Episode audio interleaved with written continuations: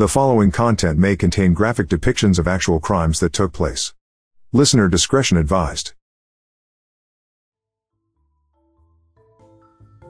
Hello, and welcome to the HOA Show. I'm your host, Ryan Gazelle, and today we have a very special episode for you. It's part of a new series we're doing called Love Thy Neighbor Condos, Crimes, and Ramifications. In these episodes, we'll take a look at a true crime that has occurred within a common interest development. We'll look at what happened and why it happened, and hopefully, you can help prevent something like this from happening in your community. So, without further ado, we give you episode 1 The Dog, the Diaper, and the Gun.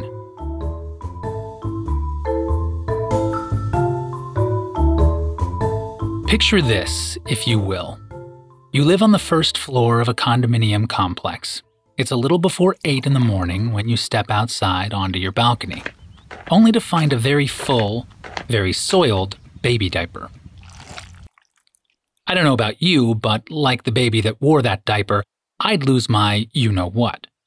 Now consider this you know where that diaper came from, you know who put it there, and you know that it was no accident because this is not the first time this has happened. You've complained to anyone who will listen, you've written numerous letters to the board, to the management company, but it all seems to fall on deaf ears. How bad would it have to get before you finally took matters into your own hands? What would you do about it? What I've just described actually happened to a resident of Sable Ridge Condominiums located in Dallas, Texas.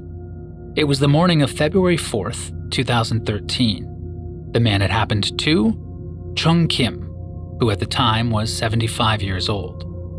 And I'll tell you what he did. He confronted his upstairs neighbors, the perpetrators of the poopy diaper. Within minutes, both upstairs residents were dead. Kim was tried and convicted of capital murder and is currently serving life without parole. Now, some of you might be thinking what we thought when we first heard about this story. How did it come to this? Don't get me wrong, throwing used diapers into your neighbor's yard is gross. It's reprehensible behavior, and it's certainly not how neighbors are supposed to treat each other. But murder? The punishment hardly fits the crime, so again, how did it come to this?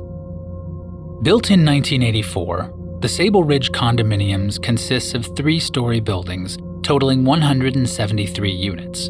It has a pool, a gym, a tennis court, and the units range from 600 to about 850 square feet. We couldn't find much about Chung Kim's life prior to the events that took place on February 4th, but the little we did find paints the picture of a short tempered man. After being fired from a job in 2001, he was reported to have pulled a gun. We couldn't corroborate this, but keep it in mind. He's Korean and had been living at Sable Ridge for over a decade with his wife Kwang when he shot and killed two people. Their names were Michelle Jackson and Jamie Stafford. Both were African American and in their early 30s. They didn't own the condo, they were renters, and in December of 2012, just two months before their deaths, Michelle had given birth to her fifth child. On the morning Kim confronted them, four of Michelle's five kids were off to school already, but the infant, who'd just filled up a fresh diaper, was asleep in the unit at the time. But let's get back to before this. Let's go back several months when Michelle and Jamie started washing dog poop off their balcony, flushing it down onto Kim's balcony and windows. From all of the available information, this is what started the feud. But this is according to Chung Kim. Unfortunately, we can't hear Michelle or Jamie's side of the story, so we don't know if Kim said or did something to provoke this but the dog poop debacle had been well documented and well known within the community. Apparently, Michelle and Jamie didn't walk their dog because it would just do its business on their balcony. Then, instead of picking it up, they'd just hose it down, causing the runoff to go all over Kim's balcony below. And this happened repeatedly for months. Again, ew. Now, Kim had complained not only to the HOA manager on numerous occasions, but also to the Dallas Police Department and the City of Dallas Health and Human Services. The HOA's maintenance supervisor, a man named Aubrey Morris, had cleaned Kim's balcony on more than one occasion using a power washer. He knew how bad it was. Carlotta Robinson, the board president, acknowledged that the amount and frequency of the feces made it a legitimate health issue. In the months leading up to the double murder, Ms. Robinson had sent several emails to the management company and the board of directors urging them not to ignore Kim's complaints. One of her emails described him as, quote, about to reach his breaking point. Eventually, it seems something was done about the situation. We only found one source on this, but it's reported that the dog was removed from the unit by Animal Services, which would explain why the dog wasn't in the unit on the day of the killings. It seems likely that to Chung Kim, this was a long fought victory, which should have ended the feud. But then, Michelle gave birth to her fifth child, her first with Jamie, and one month later, poopy diapers started showing up on Chung Kim's balcony. Now, one could make the argument that Jamie and Michelle weren't aware of the damage and stress they caused with the dog waste, but the diapers? That seems fairly intentional. They were described as being in a pile, as if they'd saved them up before depositing them on the balcony below. This was January 31st, 2013, just four days before the murders. Kim complained again to the HOA, but given what happened four days later, it didn't seem like he was ready to put up with another six months of diaper deposits while waiting for them to take action. Cut to the morning of February 4th. We had to piece together some of the order of events, and it's still a little unclear how it started specifically, but here goes. About two hours before the confrontation, Michelle Jackson made a 911 call. Apparently, she had spotted Kim cutting the lines to her TV cable. In the call, she admits it wasn't the first time it had happened, but it was the first time she'd seen him do it.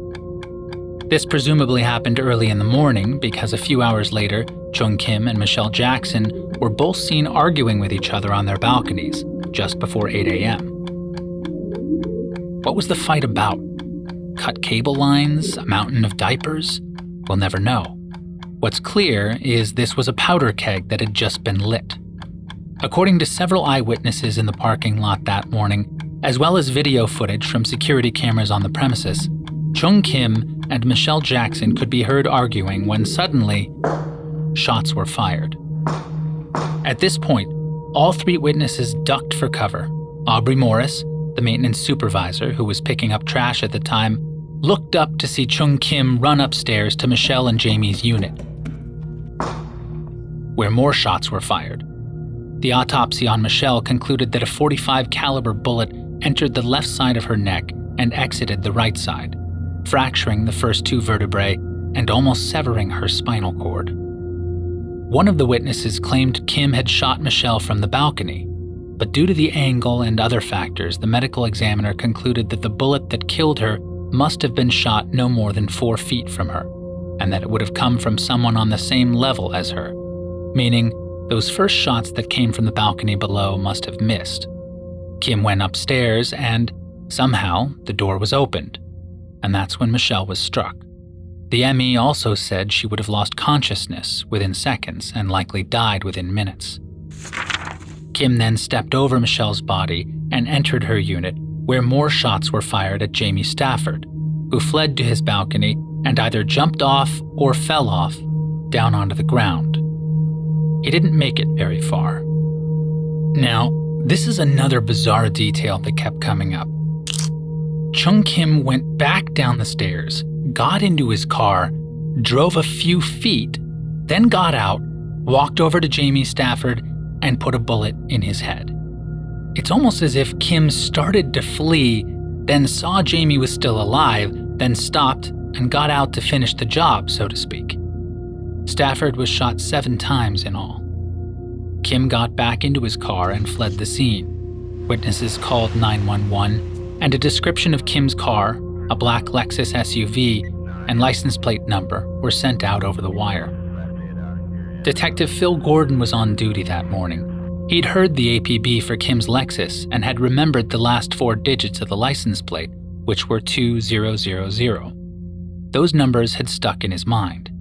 he observed the SUV pull into a shopping center and park in front of a dry cleaner's. While Detective Gordon waited for a description of the suspect to confirm he had the right guy, Kim got back into his car and drove off. Detective Gordon followed him. He didn't go far, just around the corner from the shopping center. By that time, backup had arrived. Kim was found near a Comerica bank by a patrol officer. They took him into custody without incident. When police searched Kim's car, they found a gun holster in the trunk as well as a 45 caliber handgun under the driver's seat. Three traces of DNA were found on the holster, that of the two victims, Michelle Jackson and Jamie Stafford, and that of Chung Kim, which could be explained if Kim was wearing the holster during the murders. Given the evidence, eyewitness testimony, and video footage, it seemed they had Kim dead to rights. Shortly after his arrest, Kim told a different version of events. He said he shot Jamie Stafford in self defense and that the gun belonged to Stafford. If 31 year old Jamie pulled the gun, how did 75 year old Kim shoot him? Kim said he took it away using martial arts. He even demonstrated the move he used when a news crew did an interview with Kim in jail. Possible? Sure. But when you consider the other evidence, not likely. Also, if Kim killed Jamie in self defense, what does he say about Michelle Jackson? Not a whole lot. Kim claims he blacked out after shooting Jamie and has no memory of what happened to Michelle. But this just doesn't line up with the details we know to be true from security cameras and eyewitnesses. The order of the deaths, for one. In Kim's version, he killed Jamie first, who was found in the parking lot and by all accounts was killed after Michelle. Are we then to believe that Kim confronted Jamie in his condo unit, took his gun away, chased him out into the parking lot, killed him, then went back to kill Michelle during his supposed blackout, all while Michelle stayed in her unit not dialing 911? Kim's version of events would also require Jamie and Michelle to keep a gun in a condo with five children that's less than 1,000 square feet large. Possible? Sure. But again, not likely especially when you consider a holster was found along with the gun. If Kim wrestled the gun away, as he described, why take the holster? I don't know about you, but for me, Chung Kim's version of events has too many holes to believe. After receiving a life sentence, Kim's attorney filed an appeal. In it, they state that the court had provided insufficient evidence to prove that Chung Kim had intent to kill Michelle Jackson. If he had, they argued, he, quote, certainly would have shot her more than once. They also argued that because Kim stepped over Michelle's body to pursue Jamie, that clearly shows he didn't intend to kill her. A couple things on this. First, notice how during trial Kim's version of events had already been abandoned. They're back to him killing Michelle first, which is how it happened. Second, they don't deny Kim intended to kill Jamie, so I wonder what they hope to accomplish by focusing on intent with Michelle. Perhaps he would get a lesser sentence? At Kim's age, it hardly seems to matter. In the memorandum opinion, Justice Myers wrote that since Kim had shot up at her from his balcony, then went upstairs and shot her at close range through the neck, the jury could conclude he intended to kill her as well. We tend to agree. Kim's appeal was denied. Look, no one is entirely blameless here. Michelle and Jamie showed zero respect for Chung Kim by washing dog poop onto his balcony for months on end, slowly pushing him over the edge to commit an atrocious crime, leaving five children motherless, including a newborn. But there's one more person who just might share a slice of the blame here. Those of us who live in common interest developments know there is a proper recourse for this type of behavior. You have a board of directors, you have the management company. Standard protocol is you file a complaint with them, and they do what they can. They issue written warnings, and when that fails, they assess fines or more. In this case, the dog was removed by animal control. That should have been the end of it, but it didn't stop the behavior. Kim clearly felt he had no other means of recourse, which is what makes this next piece of information so tragic. All those letters Kim had written and all those complaints he filed, they worked. In an email written by Carlotta Robinson, the board president, she states she had a conversation with the owner of Michelle and Jamie's unit. The owner was going to start the process of evicting Michelle and Jamie on February 1st, just three days before they were killed. The pile of used diapers that showed up the day before? They weren't just the last straw for Chung Kim, they were the last straw for Sable Ridge. But, and here's the thing as far as we know, Carlotta never informed Chung Kim about the eviction. It's unclear whether the unit owner informed Michelle and Jamie, so it's all speculation whether or not she knew she was being evicted when the confrontation happened between her and Kim on their balconies. Knowing that may have made her more upset with Kim than usual. Or, like Chung Kim, maybe she didn't know at all. We can't help but wonder if Kim had known, if Carlotta had made him aware that there was light at the end of the tunnel could this whole thing have been averted? Apparently, we're not the only ones who think so. Another person who wishes Carlotta had acted faster is a woman named Yvonne. Michelle Jackson was her daughter. Just two months after Kim's life sentence was passed, Yvonne brought suits against Carlotta Robinson and the Sable Ridge Association, as well as Kwang Kim, Chung Kim's wife. Yvonne felt Carlotta knew of the danger Kim posed, but did nothing about it. This is supported by the email I mentioned before, where Carlotta wrote that Kim was about to reach his breaking point. Now, we know that Carlotta did act eventually. She had just begun coordinating with the unit owner to start the eviction process. But did she act fast enough? And even if she didn't, does that make her liable?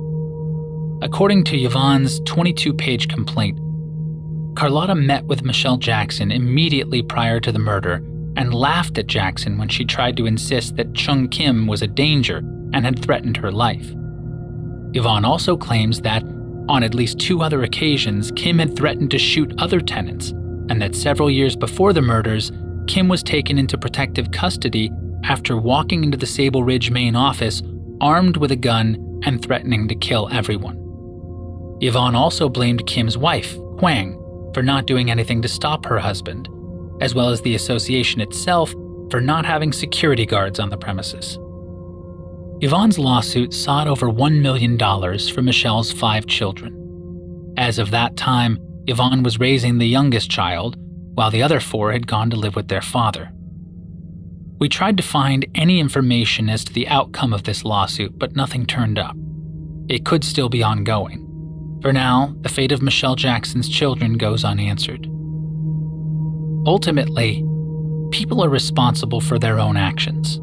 Looking back on it, it's easy to spread the blame around and say, if only Carlotta had told Kim about the eviction, or if only police had taken Kim's gun, if only, if only, if only. But the truth is, we can never know for sure what might have happened. In the end, we can't be held responsible for other people's decisions, but we do have to answer for our own. In a way, it doesn't matter what Michelle and Jamie did to Chung Kim. He may have felt that he had no other choice but to kill them. But of course, he did have a choice.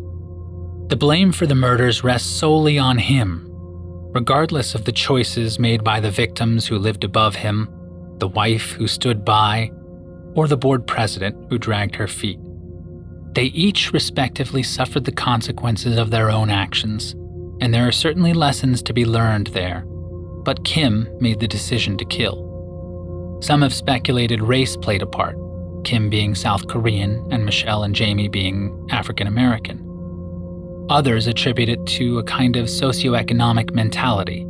The scary part for many is that it sounds like the story of an ordinary man who simply snapped committing murder in a blind rage.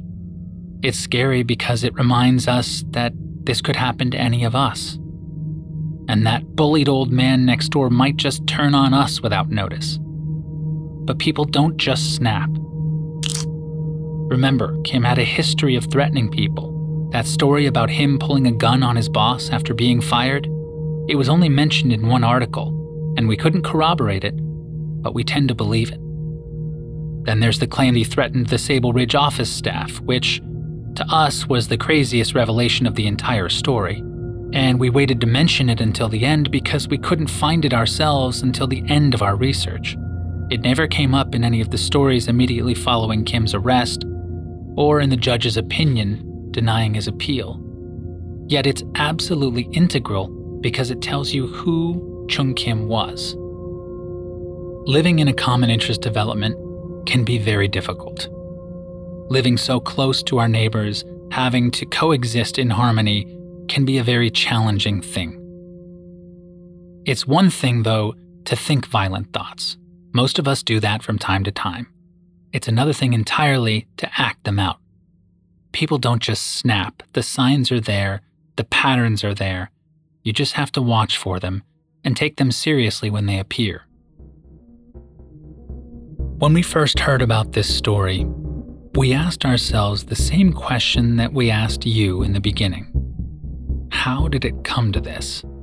But now, knowing Chung Kim's pattern, all we can ask is, how could it not?